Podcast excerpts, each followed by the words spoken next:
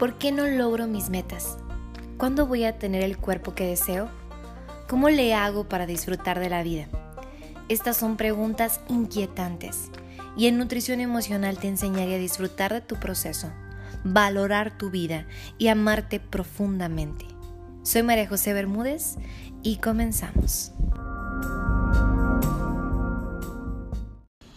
Hola, hola, ¿cómo estás? Espero que estés muy bien. Bienvenido, bienvenida al podcast, al episodio donde tengo un gran invitado, invitadísimo, Daniel David González López. Yo la verdad estoy muy contenta, Dani. Gracias por aceptar la invitación. Gracias por estar aquí. Y bueno, eh, antes que todo, antes de comenzar, quiero como decirles, bueno, ¿tú quién eres? Pues, ¿no? Así como que, ¿tú quién eres?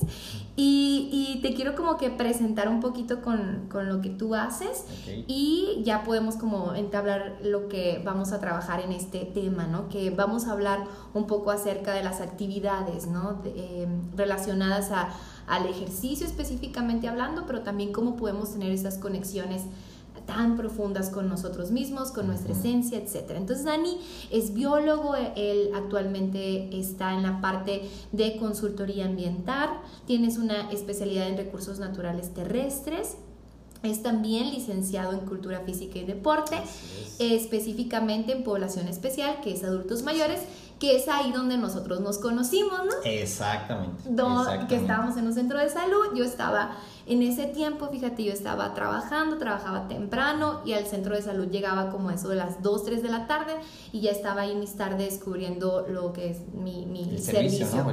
Mi servicio y llevábamos a cabo la parte del GAM y todas las, las señoras, Dani, ya llegó el ¿verdad? Lindas, hasta flores y todo. Bueno, creo que fue mi cumpleaños una de esas ocasiones en las que hubo, hubo regalos ahí. María José, muchísimas gracias por la invitación. Me honra. Eh, cuando me hiciste la invitación dije, ah, caray, no, pues qué buena onda, eh, tu podcast y felicitarte porque yo creo que muchos anhelos y muchos sueños están truncados por no dar ese pequeño paso. Y ese pequeño paso tú lo diste pensando en una idea de un podcast, de qué podías decir, qué podías hablar. Mm, después quiero saber cómo lo hiciste para tal vez en un futuro poder hacerlo yo también. Y aquí estás, bendiciendo a muchas personas y encantado de estar aquí. Gracias, Dani. Ven, ven, Dani, empezamos y ya, ya estoy motivada. Por eso, Por eso lo invité. ¡Wow! Qué, qué bien! Entonces, fíjate, e, en tus historias, porque obviamente te sigo, ¿no? En, tus redes, pues siempre como que estaba esa parte de vamos a hacer ejercicio, nosotros te veíamos muy Brenda y yo te veíamos siempre muy activo, es Brenda, mi compañera también de servicios sociales, decíamos, el Dani no para. O sea, el Dani anda aquí arriba y nosotras comiendo en el consultorio. ¿no? Les estoy hablando de esto hace cinco años. Y yo con mi plátano, ¿no? Sí, sí, súper activo. Y de hecho, ¿sabes? Me acuerdo que en centro de salud nos mostraste que llegaste con una medalla. Ahorita se me viene a la mente eso. Llegaste de una competencia, pero una competencia bien interesante, creo, que habías ganado como un lugar ahí en particular. Creo que nos platicaste acerca de eso. No me acuerdo qué era, no sé si era del triatlón. Sí, sí, seguramente debe haber sido del triatlón. Ajá. A ver, Dani, platícame, ¿dónde está este amor como por la parte del deporte? ¿De dónde surge? El deporte surge en mi vida cuando practicaba, cuando estaba en primaria. En primaria me gustaba mucho el fútbol. Yo creo que a todos los niños les gusta mucho el fútbol y hubo una etapa en la que también a ti te gustó el fútbol, pero no todos somos buenos. Entonces yo por no ser bueno, me banqueaban. Siempre los equipos era la banca y mi padre iba a todos mis juegos, iba con su, con su termo de agua, con su botiquín y todo para asistir a los demás jugadores que sí jugaban. Entonces, imagínate cuál era mi sentir en la banca sentado y cuando el árbitro le decía al entrenador, tres minutos se van a agregar al partido, ahí es cuando el entrenador me volteaba y me decía, levántate Daniel a calentar. Imagínate cómo me sentía eh, frustrado, pero a mí me encantaba el fútbol, yo me encantaba ir a entrenar, ahí estaba, hasta que mi padre por fin dijo, ¿sabes qué Daniel? Voy a hacer un equipo de pequeños gigantes no sé si has visto esa película de los niños de fútbol americano en la que no los eligen por malos. Ajá, sí, sí, sí. Pues así se armó un equipo de fútbol en la club de, la escuela primaria, Club de Leones número 2. Y así empezó que mi padre perdíamos por goliza, pero, pero cómo nos divertíamos. 8-0, se acaba el partido por paliza. Entonces admiro mucho y agradezco mucho a mi padre y a mi madre que siempre nos inculcó el deporte. Mi madre era de que echaba la camioneta, el palo de hockey, que los patines, que la pelota de boli, que la pelota de fútbol y vámonos al parque La Pití y allá empezamos a hacer lo que, lo que mi madre también nos mostraba hacer. Y así entré a la secundaria, cuando empecé a atletismo, y atletismo lo hice como por cinco años. Y en la universidad, ya en la carrera de biología, conocí a una amiga en la que me instruyó en el triatlón. Oye, pues si me oh. transporto a la escuela en bicicleta, estoy en atletismo y cada biólogo dijeron, los biólogos tienen que saber nadar, así que la carrera de biología en la Unison, egresado de la Unison, ahí nos pusieron un curso de natación. Entonces, si ya estaba haciendo natación, pues ciclismo y atletismo, pues ya junté las tres. Y hasta ahorita, desde los 20 años hasta ahorita los 34, o sea, 14 años, hago triatlón. Wow, ese es tu, tu mero mole. Ese es mi mero. ahí dije, ahí sí fue bueno. Ahí sí fue bueno. Después de la frustrada del fútbol, la frustrada del atletismo, que es 100 metros, pues no más, no 200, no más, no 400, 800. Todas las pruebas que tú puedas pensar, las practiqué y no más no. Así que llegué al triatlón. Fue duro, ¿eh? Fue una etapa muy dura. Igual y ahorita lo comentamos para una reflexión ahí. Sí. Pero, pero sí se puede wow, qué bien. Oye, y pues obviamente dentro de todo esto yo te conozco pues en la parte del triatlón y luego también siguiendo tus redes, pues a mí me encanta cuando terminas una competencia o cuando vas en la competencia seguir, o sea, cómo va el Dani, cómo va el Dani por las reflexiones que precisamente compartes con nosotros. Para mí, sí, la verdad te lo digo sinceramente, Dani, uno de los factores que a mí me, me motivó a correr, a lo mejor no todas las actividades, pero sí correr, fue como, qué, qué, ay, qué padre, o sea, te veo tan contento, te veo tan motivado, eh, que me, eh, em, generas un impacto. A lo mejor no di el like, a lo mejor no hice un comentario, pero hubo un impacto y por eso es que te traía también presente de, es que yo quiero que Dani esté en el podcast, porque también eso es bien padre, pues, o sea, cómo ¿Cómo es esa conexión en la parte de la actividad? ¿Cómo te sientes? ¿Y por qué sale esta parte de motivar también a las personas? Me encanta, María José, eh, el hecho de que cada situación en la vida que vivimos, ya sea en el deporte o fuera de él, siempre debemos de tomar un momento de reflexión. Siempre, siempre.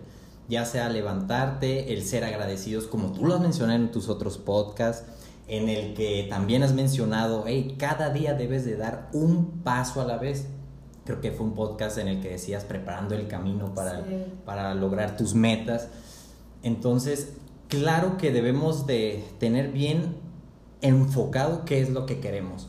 Ok, ¿qué es lo que queremos? Queremos competir en un maratón. Tranquilo, empieza por 5 kilómetros, tranquilo, hay 10 kilómetros tranquilo, hay medio maratón, pero a veces nos queremos comer el mundo y más en esta civilización o en esta generación o en este tiempo que nos está tocando vivir en el que todo lo queremos para mañana.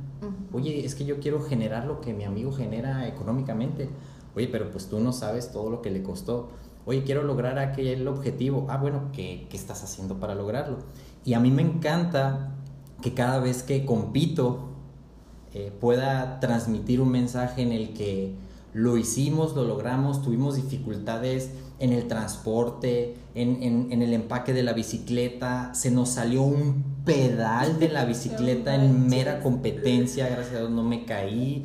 Y tú terminas y tu corazón está agradecido. ¿Por qué? Porque lograste una meta de competir y estás bien, estás a salvo y agradecido con Dios de que tuviste esa, fortuna, que, que estás bien y lograste competir. Y cada vez que hay un, si me siguen en redes, que ahí después se las digo, ah, hay, hay reflexiones en los que hago mención de así en la vida. O sea, cada cosa que vivimos.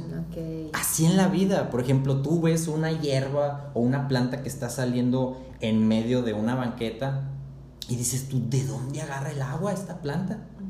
Y veo esa planta en esa banqueta y digo, así en la vida, no importa en qué momento estés, no importa si estás pasando por un desierto, por una tormenta, hay un arco iris al final de la tormenta. En un desierto hay un oasis, alguna parte en ese desierto. Nunca pierdas la fe porque la fe es la que te va a hacer mantenerte fuerte y firme en lo que te has propuesto. Totalmente, totalmente. Y bueno, el último, creo yo, como evento así fuerte que has tenido en cuestión de la actividad es Huachochi, ¿no? El ultramaratón. Ajá, que es el ultramaratón de los cañones, que fueron, me mencionabas, 63 kilómetros.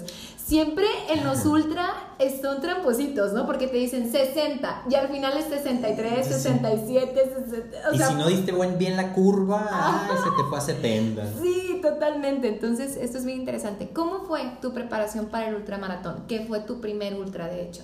Sí, fue mi primer ultra y una experiencia que digo, vuelvo.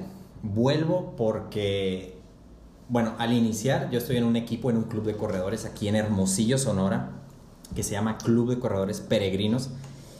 Y ser lo importante de que somos unos seres sociales, Marcos. Somos seres en los que necesitamos el uno del otro, ya sea para motivarnos, a veces inspirarnos, porque se armó un grupo como de 10 personas. Se alborotó uno y luego se alborotó otro y luego se alborotó otro, al grado de que ya nos patrocinaron una van para ir al evento.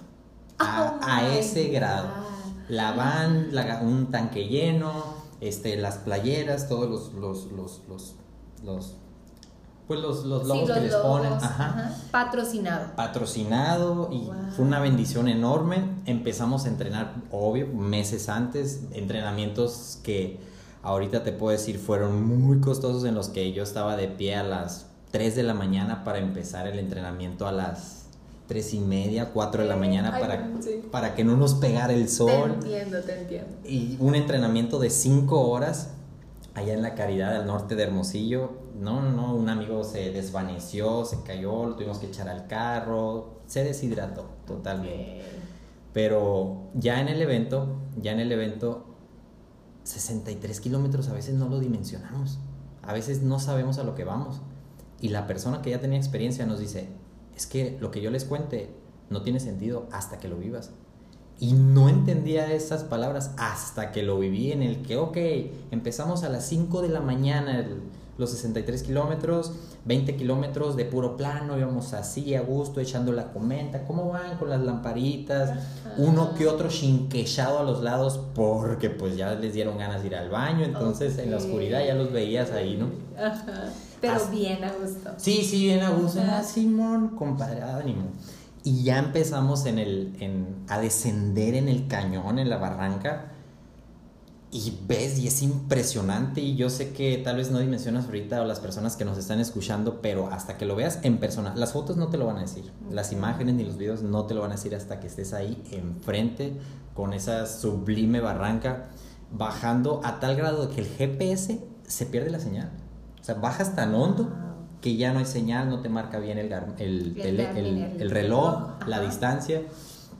Y una vez a la mitad de la bajada, dije, me voy a tomar un descanso. Me senté en una roca, bajé mi mochila. ¿Por qué? Porque a la mochila tienes que echar todo. Tienes que echar tus gomitas, tus galletas, tu bebida, todo tu menú, tus electrolitos, tu agua y me quité la mochila, la puse a un lado, disfruté de la vista, disfruté el momento y dije, qué padre momento.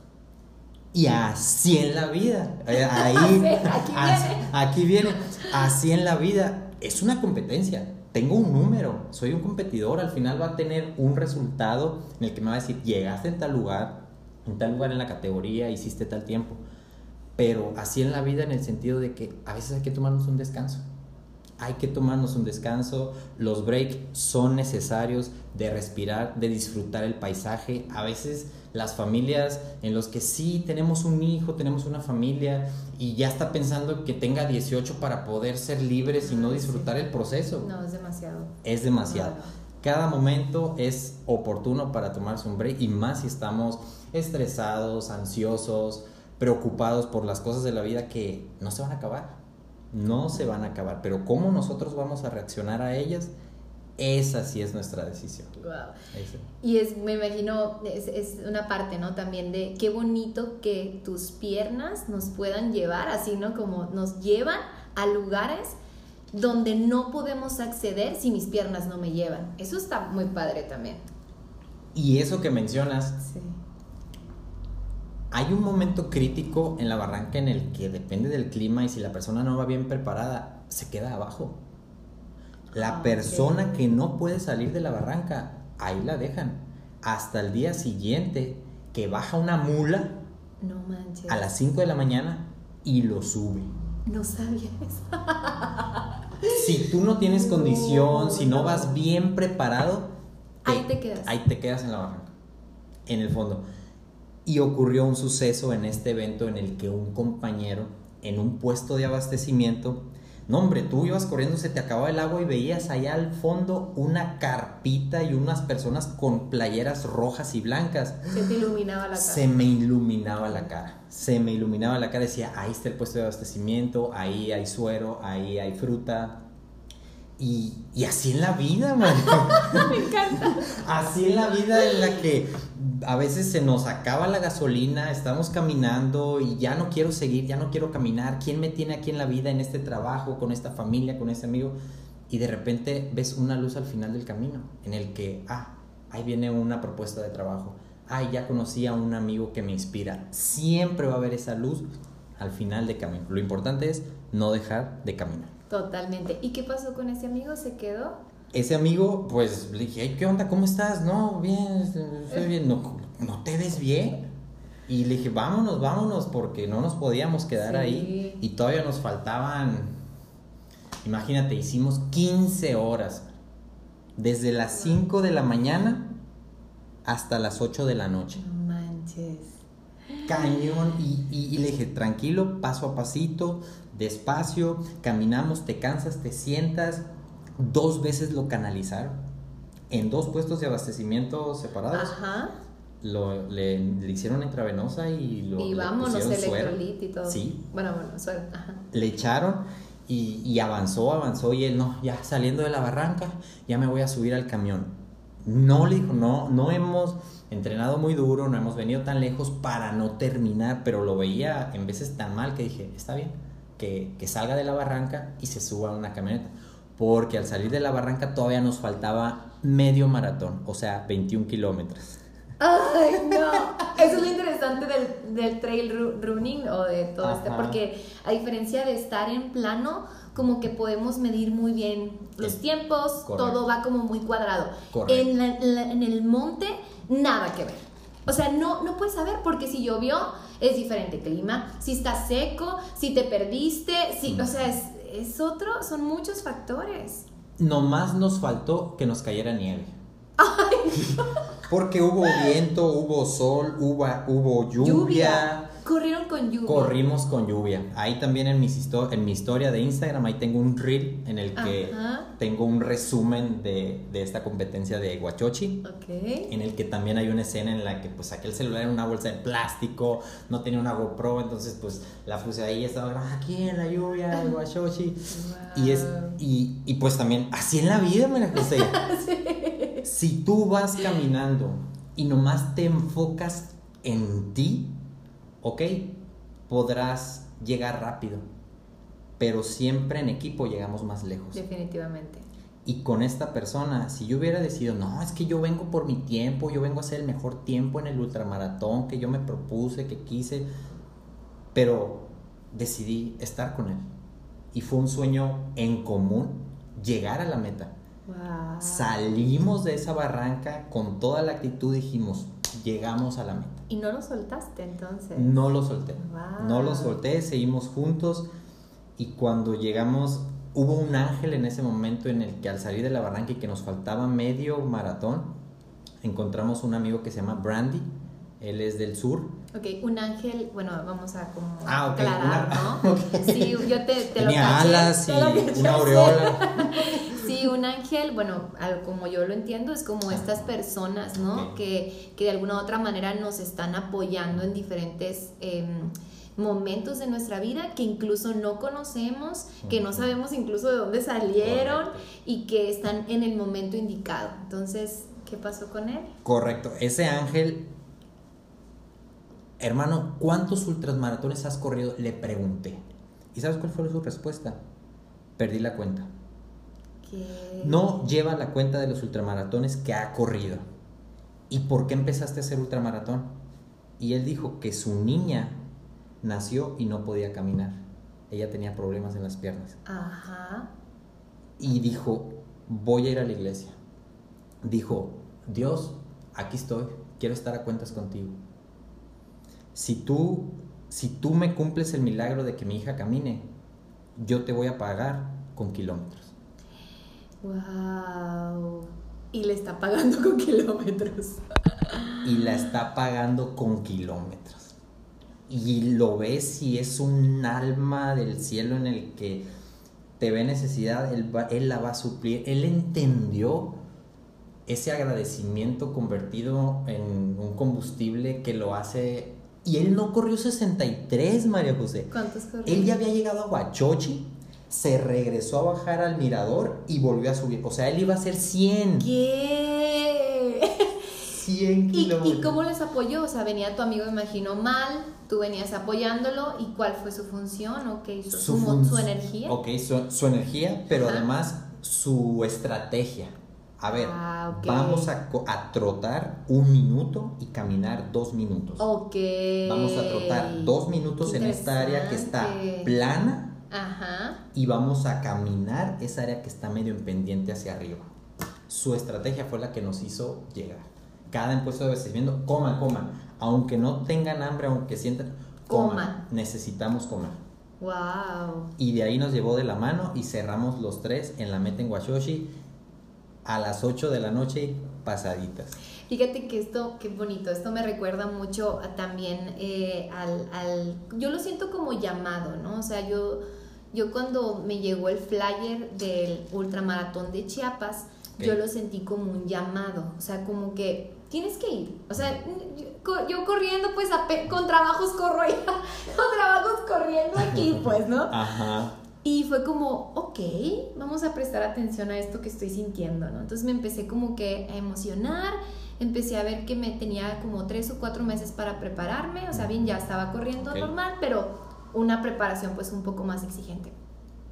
Cuando llamé para inscribirme, eh, yo me, me quería inscribir a 30 y no, había, no había ya cupos más que para 50.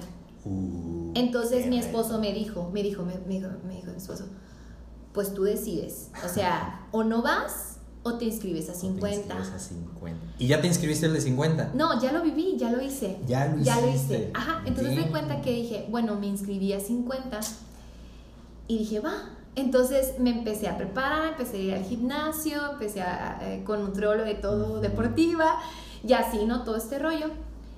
Y descubrí, le, le- le- le digo a mi esposo, estoy descubriendo cosas de mí que no sabía que se, Wow. que se podía como levantarse a las 3 de la mañana, ¿no? Para un entrenamiento. Entonces todo eso lo viví. Pero eso sentí, fui sola, fui sola Ok. porque mi equipo con, con los que corro, ellos estaban para otro ultra que al final creo que no se hizo, pero ellos ya habían como que comprado vuelos, todo para sí, otro. aparte. Entonces eh, me fui sola, me fui con mi mamá, aprovechamos como viaje madre-hija, entonces Mm, matamos varios pájaros de un tiro, como dicen. Pero cuando estuve ahí y que veía los equipos, sí, sí, sí pensé, dije, hace falta el equipo. O sea.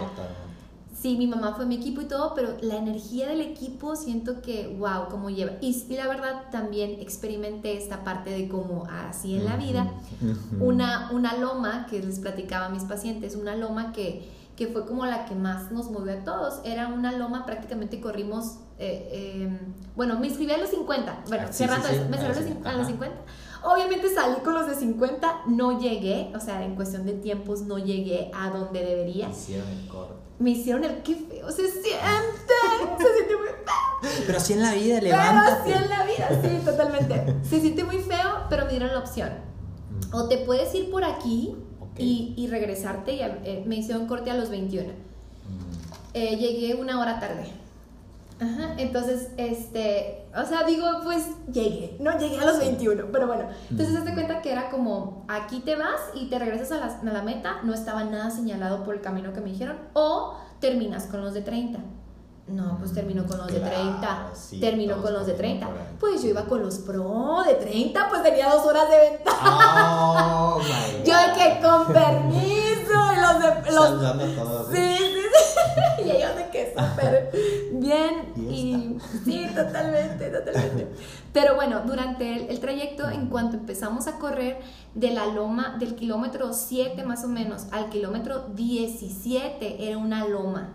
10 kilómetros. Dani, mis pies así de esas veces que te duele, ay, bueno, las veces que te duele, eh, lo estoy haciendo visualmente hablando, ¿no? Como si me. Eh, que te duele el tobillo, porque estás como demasiado, demasiado empinada, pues. así. Y había gente, Dani, eh, que no llevaba, por ejemplo, bastones, que son muy importantes. Entonces la gente en esa loma de 10 kilómetros que no se veía fin, así se jalaban los pelos, así, ay, ¿cómo se va a terminar? Y así. Entonces yo me acuerdo mucho de lo que me decía mi esposo y me decía, no, tienes que concentrarte en pasito. Y sí, fue lo que hice. Me dije, ok, esto va a durar mucho y ahí fue donde se me fue el tiempo, porque fue, va a durar mucho, pero tienes que ser constante. Entonces fue como pasito, pasito, pasito, pasito. Y sabes qué sentía? Que había gente que me rebasaba y, y se sentaba, ¿no? Y como que ya decían, ya viene, ok, ya. llegaba aquí y se paraban, descansaban. ¿Sí, me explico? Como que era el pacer, ¿no? Como sí, como era la medición de varios, porque de verdad cuando alcanzaba alguno, si estaban otros tres, como que ¡pum! se, se, se, se levantaban. Entonces para mí fue una enseñanza esa loma porque me hizo administrar muy bien mis recursos, me hizo concentrarme mucho en mi respiración y en mis pasos pequeños y no me hizo, eh, no volteaba yo a ver hacia arriba porque si volteaba a ver la loma y veía que no tenía fin, era muy desesperante, exacto. Entonces no volteé a ver la loma, sin embargo la lección fue que el tiempo, pues, ¿no? O sea, yo estaba trepada media, media loma y todavía yo estaba en mi kilómetro, cerrando mi kilómetro 17 y me faltaba prácticamente una hora para llegar al 21, hazme el favor. O sea, por eso llegué una hora después, ¿no? Entonces... Eh, eso es algo que a mí me, me, me, impactó bastante, pero que me hizo sentir muy, muy feliz por cómo resolví eso, pues, ¿no? En la competencia. Y definitivamente yo no, no soy de competencias, o sea, ni siquiera así como que, ay, vamos a, no, no, no, ni siquiera, entonces fue así como que un evento muy, pues muy interesante, ¿no? Qué padre, muy padre experiencia. Sí, muy padre experiencia. Y, y, y ahora pues estoy con eso, ¿no? Como, ahora que sigue, o sea, y todavía como que ese llamado... Eh, todavía no, lo digo llamado porque de verdad te siento como si fuera una conexión. ¿Te ha pasado algo así a ti? Cuando estaba en la barranca, al fondo, al fondo, donde ya está corriendo un arroyo, y hubo un momento, hay muchos participantes, pero hubo un momento en el que totalmente me quedé solo. O sea, ni veía ninguna persona enfrente y no sentía ninguna persona atrás. Okay. Iré por el camino correcto. Y empecé a buscar las señales. Y sí, está marcado todo el camino con un listoncito amarillo. Sí. O de repente hay una roca al final y, y ahí está marcada una flechita el color que marcaba era, era el amarillo, ¿no? Entonces, si tú ya volteabas y no veías el amarillo, ya estabas perdido. Y sí hay gente que se pierde, sí hay gente que, que dura muchas horas y que al día siguiente y buscándolo, sí ha habido gente. Y cuando me tocó ese momento de estar solo, fue ahí cuando sentí una conexión con, con el creador de ese paisaje y de esa hermosura en la que decía, esto es perfecto. O sea, este, esta vegetación, esta biodiversidad, eh, estos sonidos, el sonido del arroyo, con el sonido de las aves, con el, un verde tan hermoso en, su, en todas sus tonalidades. Mm, yo sin, sin decir a veces ni ninguna palabra, empecé a llorar. Empecé a llorar y decir, gracias, estás aquí. Estás aquí. O sea, yo sentía a Dios ahí, a pesar de que pues eh, ejerzo una fe, ejerzo una fe y esa fe pues es la que me hace acercarme a Dios y estar ahí al pie del cañón. Pero ese momento fue único, sublime, en donde estoy en medio de tu creación. Aquí podemos estar en una oficina, en un edificio, pues es algo que construyó el hombre, ¿no? Vamos a un parque de diversión, ah, algo que construyó el hombre. Pero estás en medio de la nada, en una barranca, donde no tienes ni señal de celular, donde no ves ninguna persona, sientes como el palpitar de Dios. Sí. Y gracias por esta, por esta oportunidad, por este hermoso paisaje. Y muchas veces después de ese momento, yo, o sea, antes de encontrarme con mi amigo, yo decía, ¿qué estoy haciendo aquí? O sea, esto es, esto es de locos. 63 kilómetros, qué calor, ya mis piernas, la rodilla, no. Y le preguntaba a otras personas que pasaban y estaban sentadas, ¿ya lo ha hecho? Le preguntaban, ¿ya lo ha hecho? Sí. Y yo. ¿Y por qué vuelves? ¿Y por qué vuelves? No, no, no, es que es, un reto, terminas molido, pero, pero te queda algo en el corazón que dices, voy a volver y yo, gente loca. En mi mente decía, gente loca. Y seguía caminando y veía otra persona sentada. ¿Ya lo había hecho? No. ¿Y, y ya no lo va a hacer? No, nunca más voy a estar aquí. Lo interesante, María José, y personas que nos escuchan, es que las personas que ya lo habían corrido manifestaban un, un disfrute del evento. Y las personas que no lo habían corrido se quejaban Ujú. como yo, en el que ya no vuelvo, no lo quiero hacer. Pero una vez llegado a la meta, el saber que hiciste ese reto te da una satisfacción y un sentir, vuelvo el otro año. Mm, mm. Y así en la vida. O sea, puede haber problemas para llegar a comprar tu vehículo, Sí. pero el proceso fue te cobraron mensualidades el autofinanciamiento o para tener tu casa o para tener tu hijo no sé si pasaste por una infertilidad en el que tuviste que tratarte. En cada etapa o en cada situación de nuestra vida siempre va a haber pruebas. Nunca van a desaparecer. Pero si pasamos esas pruebas al final vamos a decir si hubiera estado en la meta y me hubieran dicho cómo hubiera sido el recorrido o el proceso que hubiera pasado para llegar a la meta lo vuelvo a pasar Claro. no es el momento o no es el final en donde estoy. En donde estoy es un proceso y es temporal. Enfócate en la meta y camina hacia ella y serás feliz. Totalmente, Dani. No. Totalmente. No les digo, pues yo, yo ya, ya, ya quiero inscribirme a otra cosa. Ya me está llegando ese llamado, Dani. No, y, y- y ahorita que lo mencionas, eso es súper importante para dar pasitos. Es que siento que mi vida es, está apagada. Siento que mi vida está pasiva, siento que despierto y, y es una monotonía. Solo se vive una vez, María. Solo se vive una vez. Y no vas a encontrar por lo cual tú estés apasionada hasta que empieces a hacer cosas. Hasta que me inscriba, ¿no? Hasta que te inscribas, hasta que des ese paso en el que no, es que pues no sé si soy bueno para el arte. Oye, pues unas clases de piano, unas clases de dibujo. Oye, no sé si soy bueno para el ejercicio. Oye, métete al gimnasio. Oye, es que estoy harto en el trabajo donde estoy. Pues ese no es tu lugar. Ujú. ¿Cuánto, vas, ¿Cuánto más vas a regalar tu vida en ese trabajo en el que en el día de mañana, si te despiden o te echan, no vas a ser pieza clave? ¿Por qué? Porque otra persona va a llegar a ese lugar. Totalmente. Pero nadie va a sustituir el cumplir tus sueños. Totalmente. Y eso es, eso es bien interesante, ¿no? Como dar ese primer paso y lo que puedes descubrir. Yo cuando llegué de la competencia, eh, me sentí así como, wow, ¿no? O sea, todo lo que se había hecho para, eh, o sea, todos los planes preparativos que hice con mucho tiempo y verlos cumplidos y también llegar como a platicar lo que había vivido, mm, siento que me hace ahorita en estos meses pensar diferente, sobre todo con el tema del equipo. Porque siento que es algo que yo trabajo mucho, ¿no? Como que, ay, sola es mejor, ¿no? Soy hija única, Ok. Sí, entonces tengo como que una parte de me encanta mi espacio, me gusta eh, mis tiempos, me agrada, ¿no? Eso.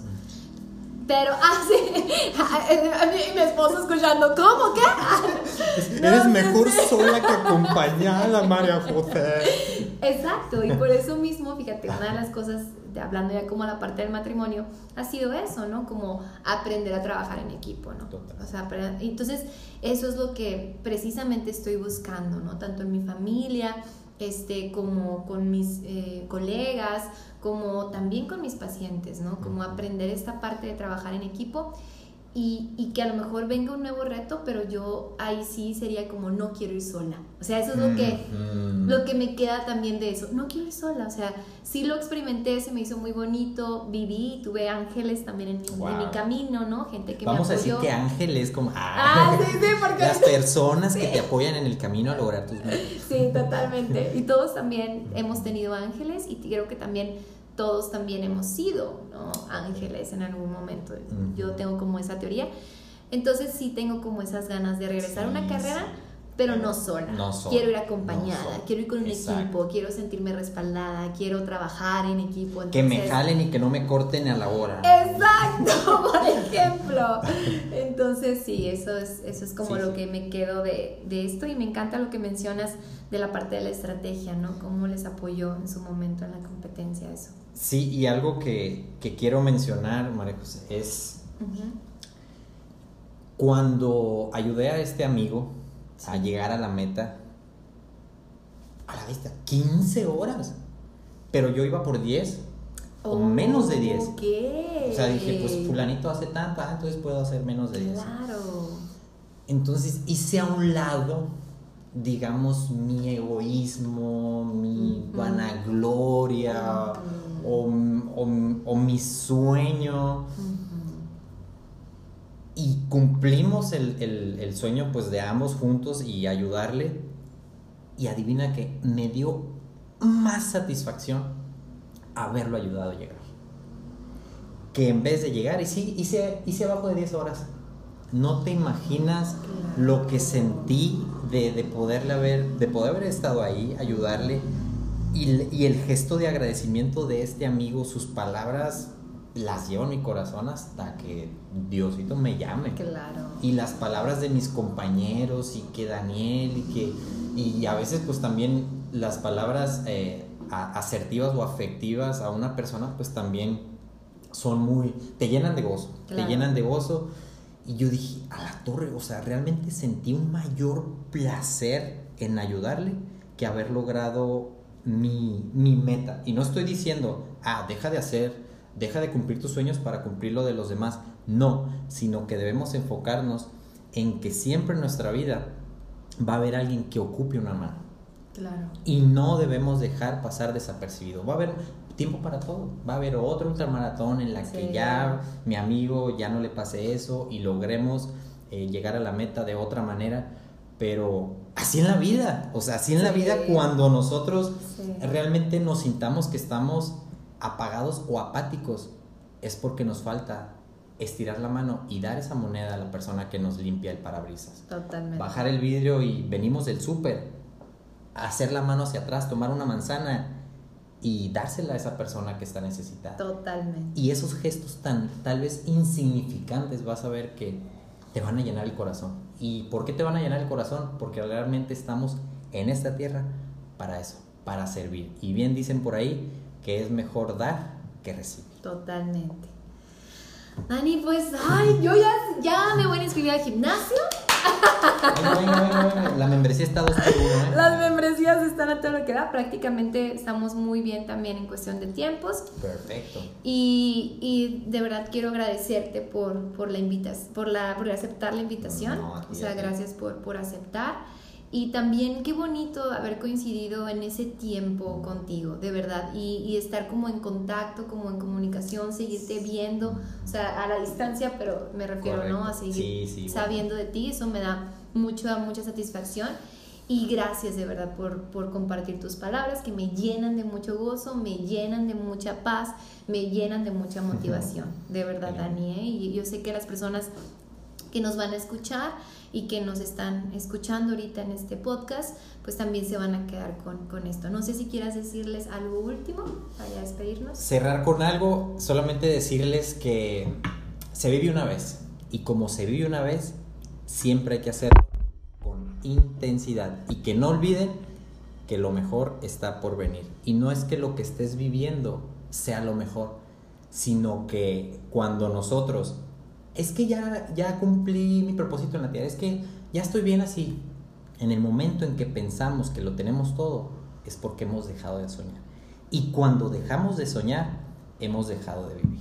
¡Wow! ¡Me encanta! Dani, yo creo que te voy a tener que volver a invitar. No, pues, a tu servicio, también de la comunidad de tu podcast. Felicidades. Sí. Muy padre. Qué bueno, pues muchas gracias. Pues bueno, les compartimos esta información. Gracias de nuevo, gracias por estar aquí. Gracias a ti. Sí. gracias a sí, totalmente. Aplicado. Pues bueno, sí, totalmente. Pues muchas gracias, cuídense mucho, espero que hayan disfrutado muchísimo este episodio. Yo salgo de aquí ya muy motivada con todo esto. Y bueno, si tienes alguna duda, alguna pregunta, recuerda que también si quieres tus redes sociales, ¿cómo Sí, estás? sí, estoy en Facebook como Daniel González López. Y ahí lo pueden seguir para que lo vean. No sé si tus videos están como eh, en público, los que Sí, mencioné. sí, sí, todos. Ajá, Ah, muy todos bien, en perfecto. Entonces ahí lo, lo siguen para que vean un poquito esta conexión y motivación Eso. que hace después de cada entrenamiento. Bien, Bueno, muchas gracias. nos vemos pues, bonito, bonito día. Bye bye. Bye.